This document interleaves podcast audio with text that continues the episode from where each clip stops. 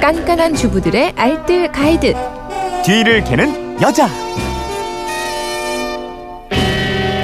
예, 알뜰살뜰한 살림 정보가 있습니다. 뒤를 캐는 여자 곽지연 리포터와 함께합니다. 어서 오세요. 네, 안녕하세요. 네, 휴대폰 뒷번호 4756님이 식구들이 바나나를 좋아해서 항상 사놓는 편인데요. 여름철에는 너무 금방 익어버려서 이 걱정입니다. 바나나 잘 보관하는 방법은 없을까요? 이러셨는데 네. 여름철 바나나 잘 보관하는 방법 뭡니까?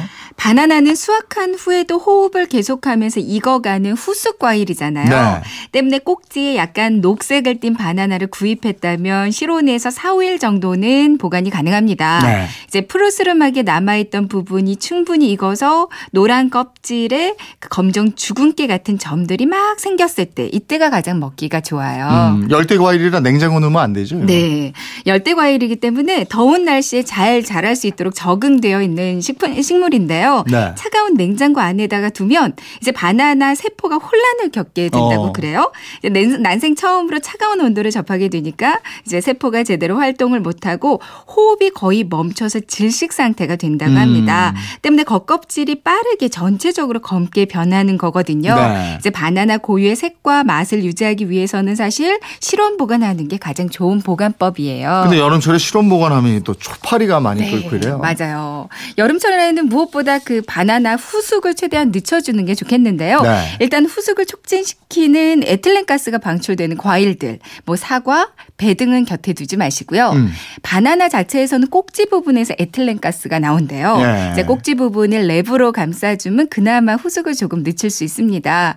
근데 요즘 말씀해 주신 것처럼 실온에다가 잠깐이라도 두면 그 초파리 손님들이 막 몰려오거든요. 네. 그러니까 요즘에는 어쩔 수 없이 냉장고 안에다가 넣는 게 좋은데요. 음. 근데 냉장고 안에도 넣는 방법이 따로 있어요. 어떤 방법이에요?